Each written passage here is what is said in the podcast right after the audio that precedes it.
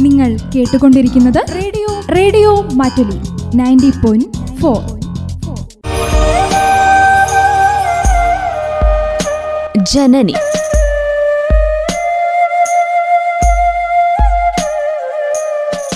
Ayurveda medical association of India state വനിതാ committee March എട്ട് വനിതാ ദിനത്തോടനുബന്ധിച്ച് തയ്യാറാക്കി അവതരിപ്പിക്കുന്ന ആരോഗ്യ ബോധവൽക്കരണ പരിപാടി.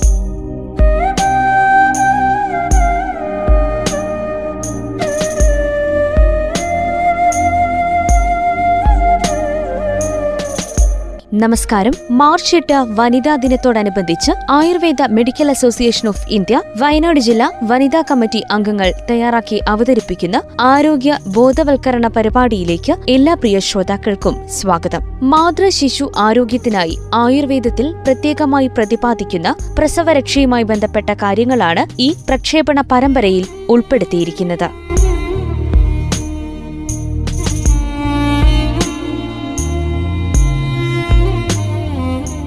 നമസ്കാരം. ഞാൻ ഡോക്ടർ മുബീന മുട്ടിൽ പഞ്ചായത്തിൽ പ്രാക്ടീസ് ചെയ്യുന്നു. ഞാൻ ഇന്നിവിടെ നവജാത ശിശു പരിചര്യയെക്കുറിച്ച് കുറച്ച് കാര്യങ്ങൾ പങ്കുവയ്ക്കാൻ ആഗ്രഹിക്കുന്നു. ഒമ്പത് പത്ത് മാസത്തോളമുള്ള കാത്തിരിപ്പിനും ക്ലേശത്തിനും ശേഷം പ്രസവം എന്ന അനിർവചനീയ പ്രക്രിയ തരണം ചെയ്ത് ഒരു കുഞ്ഞിനെ ലഭിക്കുന്നതിലൂടെ ഒരു സ്ത്രീ മാതൃത്വം നുകരുകയായി. മുത്തശ്ശിമാരൊക്കെ ഉണ്ടായിരുന്ന കൂട്ടുകുടുംബത്തിൽ നിന്നും യൂട്യൂബ് ഗൂഗിൾ ഇവയെ മാത്രം ആശ്രയിക്കുന്ന ന്യൂക്ലിയർ കുടുംബമായി മാറിക്കൊണ്ടിരിക്കുകയാണ് ഇന്ന്. ഏവരിലും ഉത്കണ്ഠയും സംശയങ്ങളും വർദ്ധിച്ചു. എട്ട് ബ്രാഞ്ചസ് അടങ്ങിയിട്ടുള്ള ആയുർവേദ ശാസ്ത്രം കുട്ടികളുടെ ആരോഗ്യത്തെയും വളർച്ചാ മേഖലയെയും കുറിച്ച് കൗമാരിവൃത്യം എന്ന ബ്രാഞ്ചിലൂടെ പ്രതിപാദിക്കുന്നു. ജനിച്ചിട്ട് ഇരുപത്തെട്ട് ദിവസം വരെ പ്രായമുള്ള കുഞ്ഞിനെയാണ് നവജാത ശിശു എന്ന് പറയുന്നത്. കുഞ്ഞ് ഒന്ന് തുമ്മുമ്പോ അല്ലെങ്കിൽ എക്കിളിടുമ്പോ ഉത്കണ്ഠാകുലരാവുന്ന നമ്മൾ അവരിൽ കാണുന്ന നോർമലായ കാര്യങ്ങൾ എന്തൊക്കെയാണെന്ന് ആദ്യം മനസ്സിലാക്കാം. എക്കിൾ തുമ്മൽ ഞെരിപിരി കൊള്ളുക മൂത്രമൊഴിക്കുന്നതിന് മുമ്പും പിമ്പുമുള്ള കരച്ചിൽ കണ്ണിന്റെ വശത്തായുള്ള മഞ്ഞ നിറം പെൺകുഞ്ഞുങ്ങളാണെങ്കിൽ ചിലരിൽ വജൈനൽ ബ്ലീഡിംഗ് പകലുറക്കം രാത്രി കരച്ചിൽ കൊതുക് കടിച്ചതുപോലെയുള്ള ചുവന്ന കുരുക്കൾ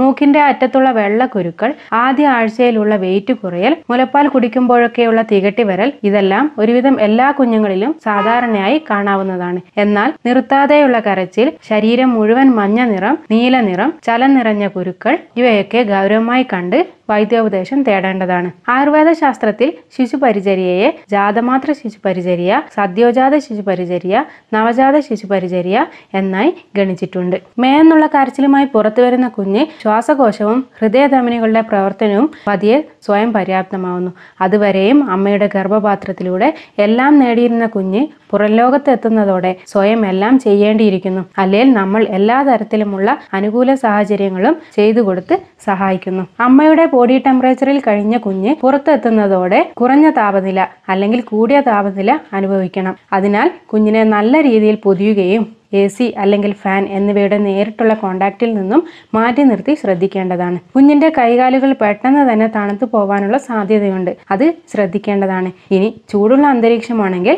നമ്മൾ കുഞ്ഞിന് അധികം കട്ടിയില്ലാത്ത സുഖം നൽകുന്ന രീതിയിൽ പൊതിയാവുന്നതാണ്. കുഞ്ഞിനെ അമ്മയുടെ അടുത്ത് തന്നെ കിടത്താൻ വേണ്ടി ശ്രദ്ധിക്കണം. പൊക്കിൽക്കൊടി മുറിക്കുന്നതോടെ കുഞ്ഞിനെ ചെറു ചൂടുവെള്ളത്തിൽ ഒപ്പിയെടുക്കാറാണ് പതിവ്. ഇരുപത്തിനാല് മണിക്കൂറിന് ശേഷം അല്ലെങ്കിൽ രണ്ടോ മൂന്നോ ദിവസത്തിന് ശേഷമാണ് കുളിപ്പിച്ചു വരാറ്. ജാത മാത്രം വിശോദ്യ ഉൽബാസ് ബാലം സൈന്ധവ സർപ്പിഷ എന്നാണ് വാഗ്ബടാചാര്യം പറഞ്ഞിട്ടുള്ളത്. കുഞ്ഞിനെ നെയ്യ് ഇന്ദുപ്പ് ഇവ ചേർന്ന് പൂശിക്കൊടുക്കേണ്ടത് അത്യാവശ്യമാണ്. കാരണം ഇത് തെർമൽ സ്റ്റെബിലിറ്റിയെ കുഞ്ഞിന് നൽകുന്നു.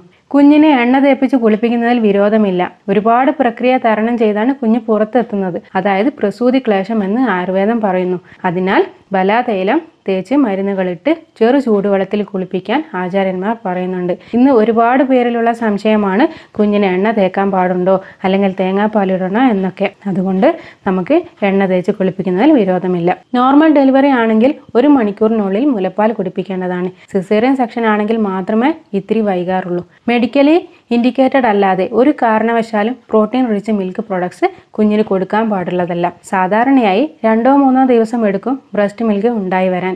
പക്ഷെ ആദ്യത്തെ ഫീഡിംഗ് നടക്കുന്നതോടെ കൊളസ്ട്രോൾ ലഭിക്കുകയും സക്ക് ചെയ്യുന്നതോടെ ബ്രസ്റ്റ് മിൽക്ക് കൂടാനും കുഞ്ഞിന്റെ സ്റ്റൊമക്ക് എക്സ്റ്റെൻഡ് ചെയ്യാനും സഹായകമാവുന്നു. രണ്ട് മണിക്കൂർ ഇടവേളയിൽ കുഞ്ഞിന് പാൽ കൊടുക്കണം. സാധാരണ രീതിയിൽ കുഞ്ഞ് പകലുറക്കം കൂടുതലായിരിക്കും. എന്നിരുന്നാലും കുഞ്ഞിനെ ഉണർത്തി പാൽ കൊടുത്ത് അമ്മയും ഇത്തിരി റെസ്റ്റ് എടുത്ത് രാത്രി ഉണർന്നിരിക്കുന്നതിന് തയ്യാറാവേണ്ടതാണ്. തികഞ്ഞ് പ്രസവിച്ച കുഞ്ഞുങ്ങളിൽ ആദ്യത്തെ ഒരാഴ്ച വെയിറ്റ് കുറയുകയും പിന്നെ ആ വെയിറ്റ് ഗെയിൻ ചെയ്യുകയും ചെയ്യും. എന്നാൽ മാസം തികയാത്ത കുഞ്ഞുങ്ങളാണെങ്കിൽ സാധാരണയായി രണ്ടാഴ്ചയിലധികം സമയമെടുക്കും. ഇതിലൊക്കെ വേവലാതിപ്പെട്ട് മുലപ്പാൽ കുറവാണ് കുഞ്ഞ് മെലിഞ്ഞു എന്നൊക്കെ പറഞ്ഞ് എക്സ്ട്രാ ഡ്രിങ്ക് കൊടുക്കേണ്ട ആവശ്യമില്ല. ആചാര്യന്മാർ പറയുന്നത് തദ്വിശുദ്ധം പയഹ. അത്രമാത്രം ഇമ്പോർട്ടന്റ് ആണ് നമ്മുടെ മുലപ്പാൽ. പരമാവധി ഇരുന്ന് കൊടുക്കാൻ ശ്രമിക്കുക. കൊടുത്തു കഴിഞ്ഞാൽ പുറത്ത് തട്ടുക കമിഴ്ത്ത് കിടത്താതിരിക്കുക. ഇതൊക്കെ മുലപ്പാൽ കൊടുക്കുമ്പോൾ ശ്രദ്ധിക്കണം. കുഞ്ഞിന് തികട്ടി വരാറുണ്ട്. ഇത് സാധാരണയാണ്. പക്ഷേ പാൽ ആവശ്യത്തിനുണ്ട് വെയിറ്റ് കൂടുന്നില്ല തികട്ടി വരൽ കൂടുതലാണ്. ഇങ്ങനെയൊക്കെയുള്ള കാര്യങ്ങൾ സംഭവിക്കുകയാണെങ്കിൽ വൈദ്യോപദേശം തേടേണ്ടതാണ്. ബ്രസ്റ്റ് മിൽക്കായി വരുന്നതിന് ടൈം എടുക്കും. ആയതിനാൽ ആചാര്യന്മാർ പ്രാശ കൊടുക്കാൻ വേണ്ടി പറഞ്ഞിട്ടുണ്ട്. ഇത് മെക്കോണിയം പാസ് ചെയ്യാൻ സഹായിക്കുകയും എക്സ്ട്രാ ന്യൂട്രിയൻ ടു കൊളസ്ട്രോൾ കൂടിയാണ്. ആദ്യ ദിവസം തേനയും നെയ്യ് സ്വർണം ഇവ മിക്സ് ചെയ്താണ് കൊടുക്കാറ്. എന്നാൽ ഒരുപാട് ഭിന്നതകൾ ഇതിൽ വരുന്നുണ്ട്. അതുകൊണ്ട് ഇപ്പോൾ അധികം ആരും ഇങ്ങനെ കൊടുത്ത് കാണുന്നില്ല. അമ്മയ്ക്ക് ആദ്യ നാളുകൾ ലഘുവായ ഭക്ഷണ രീതിയാണ് പാലിക്കേണ്ടത്. മുലപ്പാൽ കുറയും എന്ന ധാരണയിൽ വാരി വലിച്ച് കഴിപ്പിക്കരുത്. ഇത് കുഞ്ഞിനെയും ബാധിക്കും. ഒരുപാട് കുഞ്ഞുങ്ങളിൽ രണ്ടോ മൂന്നോ ദിവസം കഴിഞ്ഞാണ് വയറ്റുന്നു പോവാറ്. പക്ഷേ ഒരു ആറേഴ് ദിവസമെങ്കിലും കാത്തിരുന്നതിന് ശേഷം എന്നിട്ടും ചോദന ആയില്ലേൽ മാത്രം വൈദ്യോപദേശം തേടാം. കുഞ്ഞ് പാൽ കുടിക്കുന്നതോടെ ഏഴോ എട്ടോ തവണയെങ്കിലും മൂത്രം പോകുന്നുണ്ടോ എന്ന് ശ്രദ്ധിക്കേണ്ടതുണ്ട്. കുഞ്ഞിന് നനഞ്ഞ തുണി പെട്ടെന്ന് തന്നെ മാറ്റി അവിടെ വൃത്തിയാക്കി സൂക്ഷിക്കേണ്ടതാണ്.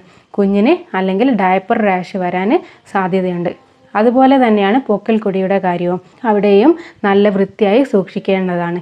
വെള്ളം തങ്ങി നിൽക്കാതെ നോക്കണം. ഇവയെല്ലാം ഇൻഫെക്ഷൻ വരാൻ വളരെയധികം സാധ്യതയുണ്ട്. നമ്മുടെ ആയുർവേദ ശാസ്ത്രത്തിൽ ഗർഭിണീചര്യ സൂതികാചര്യ സൂതികാഗ്രഹം എന്നിങ്ങനെ ഒരുപാട് കാര്യങ്ങൾ പ്രത്യേകം പ്രത്യേകമായി എടുത്തു പറഞ്ഞിട്ടുണ്ട്. ഇതിലെല്ലാം തന്നെ മനസ്സാ വാച കർമ്മണ സ്വാത്വികമായ രീതിയിൽ കഴിയാനാണ് പ്രത്യേകം നിഷ്കർഷിക്കുന്നത്.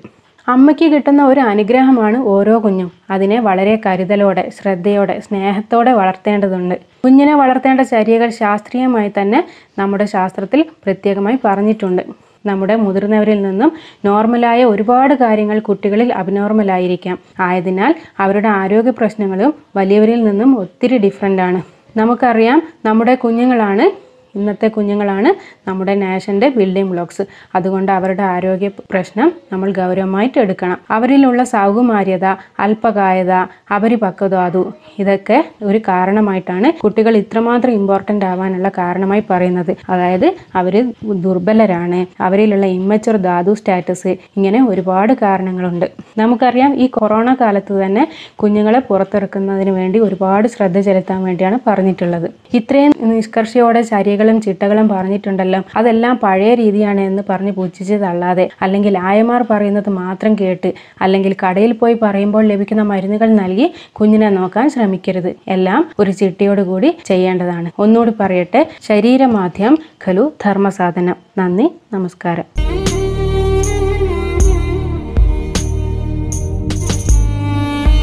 ശ്രോതാക്കൾ കേട്ടത് Janani.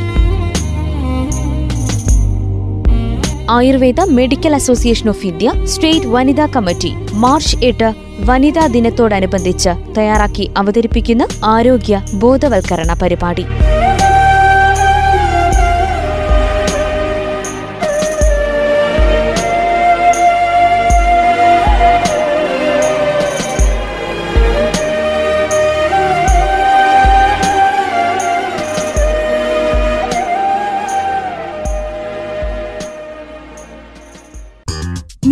കേട്ടുകൊണ്ടിരിക്കുന്നത് radio. Radio Mattoli.